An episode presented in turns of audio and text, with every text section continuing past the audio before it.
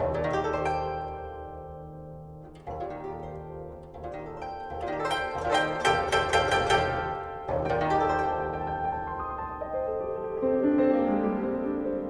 枫桥夜泊》唐·张继。月落乌啼霜满天，江枫渔火对愁眠。姑苏城外寒山寺，夜半钟声到客船。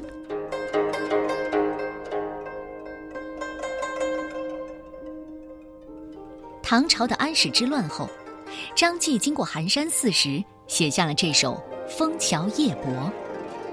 月落乌啼，霜天寒夜，江枫渔火，孤舟游子，都是那个晚上的景象。同时，因为是游子，对国家的担忧和身处乱世的顾虑，也是千百年来写愁的代表作。月亮已经落下。乌鸦啼叫，寒气满天，对着江边的枫树和渔火，忧愁难眠。姑苏城外那寂寞清静的寒山古寺，半夜里敲钟的声音，也传到了客船上。枫桥在今天苏州市的昌门外，寒山寺就在枫桥的附近，始建于南朝的梁代。相传，因为唐代的僧人寒山和拾得曾经住在这里而得名，后来也因为这首诗，寒山寺成了热门的旅游景点。《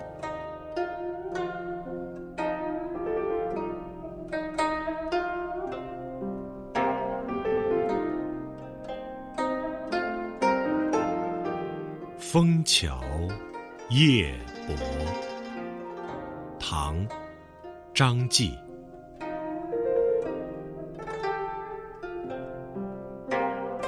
月落乌啼，霜满天。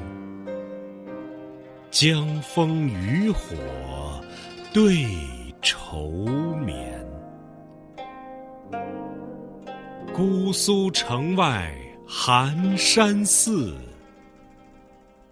夜半钟声到客船。